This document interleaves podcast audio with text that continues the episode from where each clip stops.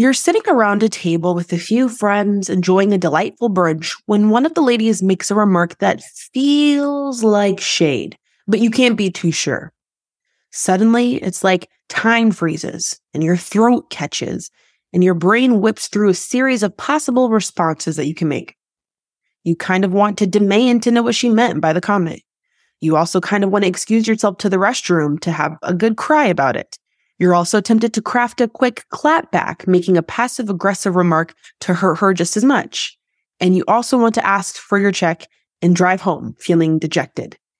In this suspended moment, you're trying your best to interpret what just happened and manage your feelings because things can go left real quick. This is regulating your emotions. And it's a skill that can genuinely make or break your friendships. Today, I'm walking you through key findings from one of my favorite research studies on this issue. And for those of you who like to geek out just as much as I do, I'm linking the study in the show notes so you can put your eyes on it with me and read through it in real time. Because the one thing that's likely determining the trajectory of your friendships is how well you manage feelings of distress. You often probably hear it referred to as cognitive and emotional regulation. Research shows that people who don't have this skill, because it is a skill, they have less relational satisfaction. They tend to group with people who also don't know how to manage their emotions.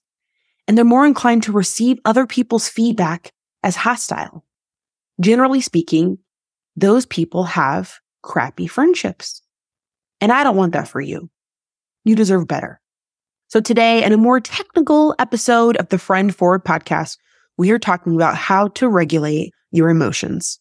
Let's get into it.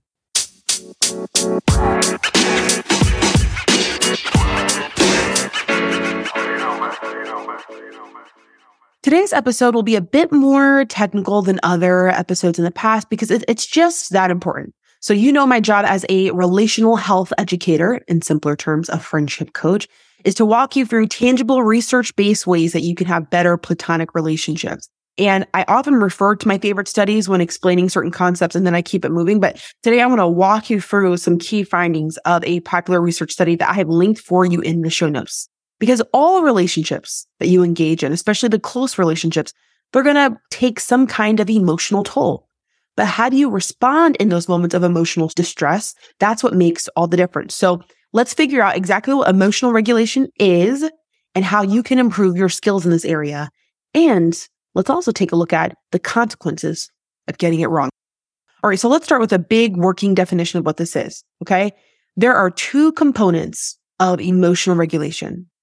There is the cognitive, which involves what you think or how you interpret something that just factually transpired in front of you.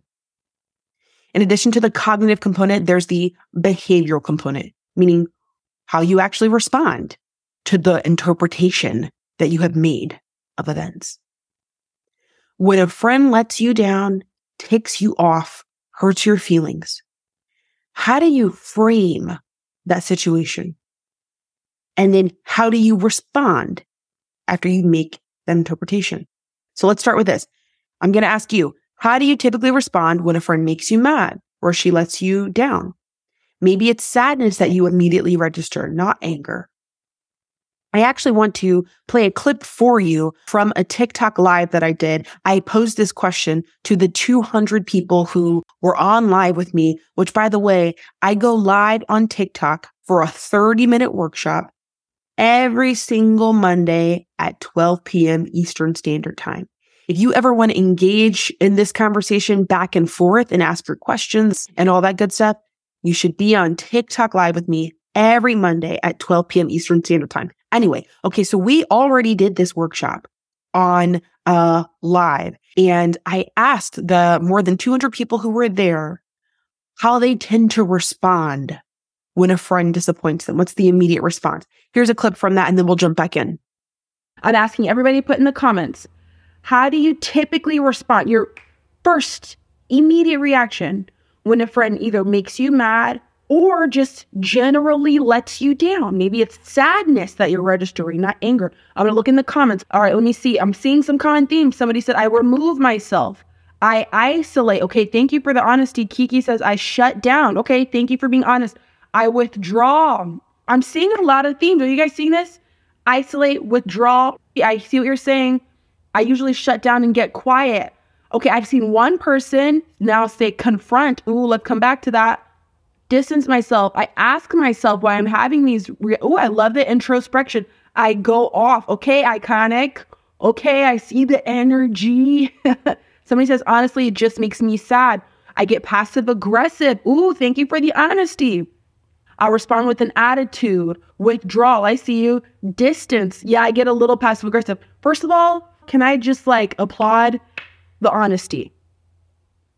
I'm seeing like if I had to do a quick pie chart of the comments I'm seeing in real time, it looks like about 80% of our responses, if I could do a real time pie chart, is withdrawal, remove, absence, right? Then I would say like maybe I'm seeing like what 10% saying I confront, I give an attitude, and maybe, let me do my math, 10% for I get passive aggressive, which means I'm not telling the person directly that they impacted me, but I'm hoping from my subtext and my actions, they'll figure out that they upset me, which is indirect, right? This is great.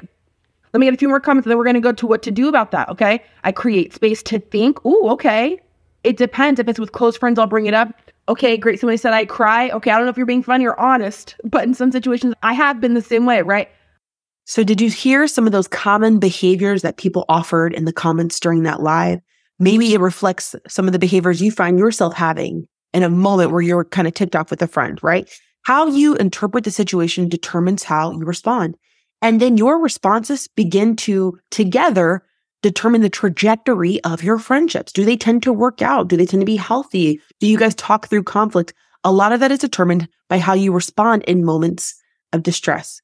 Now, of course, you know, the way you experience events in your friendships, especially ambiguous events, because there's so much ambiguity in platonic relationships, it's likely shaped by the things that you've been through in your life. If you've been rejected a lot in the past, you might be more inclined to read rejection when you find out you know, two friends spent time together last week without you instead of considering the very likely possibility that they just may have happened to spontaneously linked up after discovering they were on the same side of town running errands, right? You know, if you've had friends mistreat you in the past, you might you know, read that ambiguous remark as evidence of her trying to bring you down, right? If that's what you've been through. And so I'm going to stay in my lane as a coach. I know therapists can talk to you more specifically about the ways in which your childhood experiences project into your present relationships. But let's look at what we can actually do about it. Let's look at some examples. Okay. Example number one, you text a friend and she doesn't get back to you. Remember, you know, a part of this regulation is how you interpret it cognitively in your mind and then the behavior that you take. So if you have a friend who just doesn't respond to you, it's been like a day or two. How do you frame that situation? Do you find yourself thinking, ah, she's so selfish or I guess she's not as invested in this as I am, right? Sometimes you might be right, but how quickly and how often do you go to that place, right? Second example, let's say, you know, a friend doesn't attend an event that was really important to you. She didn't show up. Do you automatically go to like, oh, she's so fake? Or she doesn't care about me, or she's trying to stand me up, right? You know what? I'm not going to go to her event next week. That's not fair. Okay. Let's regulate cognitive and then behavioral. So first ask yourself, do I have access to all the information? Is there stuff that I don't know? You know, this leads to an emotion of curiosity. And then the action becomes, okay, let me ask her what was going on, why she didn't show up for my event, if she's okay right? Ask yourself, maybe she didn't realize how important it was to me, right? Maybe my feelings right now are disappointment. And so the action I take here is, you know, hey, I missed you at my event. It's not the same without you there. I was disappointed you weren't there, girl. You know, so that emotion and how you frame the situation is going to dictate how you respond. You might end up asking yourself, wow, she can't be there for me when I'm there for her. Okay. The feeling I'm experiencing is outrage. And so the action I determine that I'm going to take is to not go to her event or to respond to her text with one word answers and hope that she can make from my subtext that I'm angry. Here is one of the biggest things you can do to begin to make those friendships just one degree healthier, just one degree. Create distance between the moment that stirred you up and the response that you're going to make. The moment that you feel, I don't really like using the word triggered, it's overused, right? But like the moment you feel pinched or stirred, take a pause before you respond. I'm not even kidding. That sounds so ridiculously simple. It might save you a lot of heartache and a lot of regretful choices. Okay. Now, there are four things you can do in that space when you're taking a beat before you respond. Option number one, you can let your feelings dissipate. Maybe after the anger settles, you realize at the core of your feelings, you're actually disappointed. You can realize that even though your first reaction is to feel dejected and sad, you can say, you know what? Maybe she didn't mean it that way and kind of have more of like a logical response or get curious. It gives your feelings time to either dilute a little bit or to change entirely, but it needs time to develop.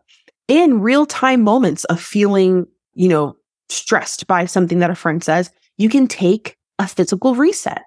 You can excuse yourself to get something to drink. You can say, okay, um, I want to use the restroom really quickly, right? You can tap out to physically separate yourself to give yourself distance and time between what she said and how you want to respond. You can even use the phrase, um, okay, so I think I need a minute to figure out how I feel about that. Even that is you advocating for needing time to figure out how you feel before you either pop off or before you either spiral into feeling sad. So let your feelings dissipate when you take that moment of space.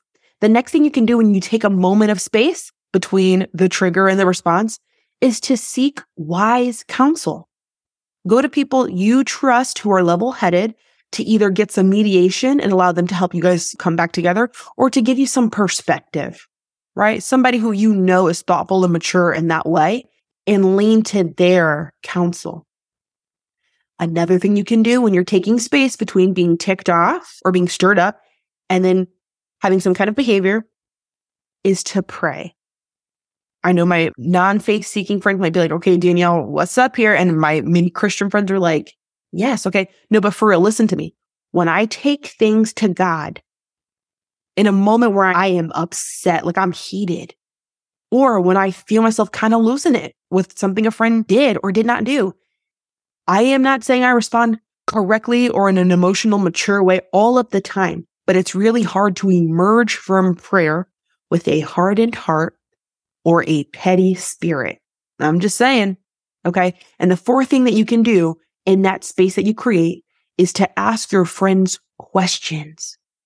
Getting extra data will help you make a more informed decision about what you want to do next. Can I just point out, have you noticed that like ironically, it's with our closest friends who we make the most assumptions?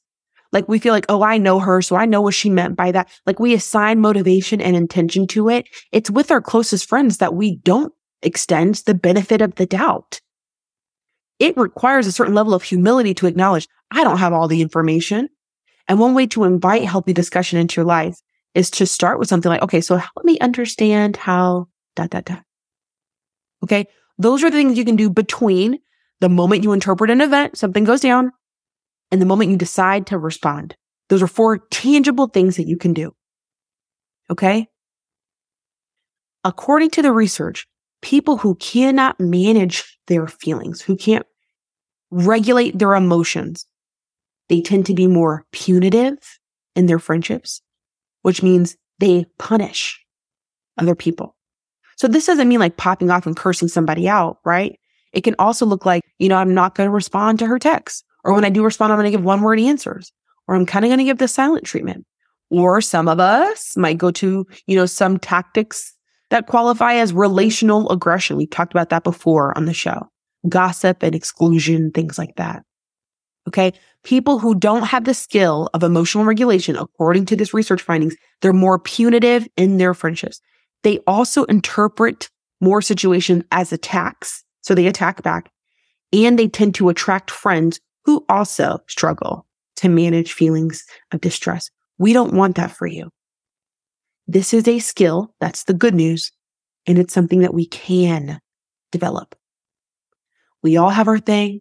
We all have our different triggers and sensitivities, but let's just be mindful and figure out how we can work against that to have healthy female friendships. Okay. So here we go. As your new official friendship coach, here's your homework. Listen closely. I need you to reflect on one simple question as we roll into the weekend.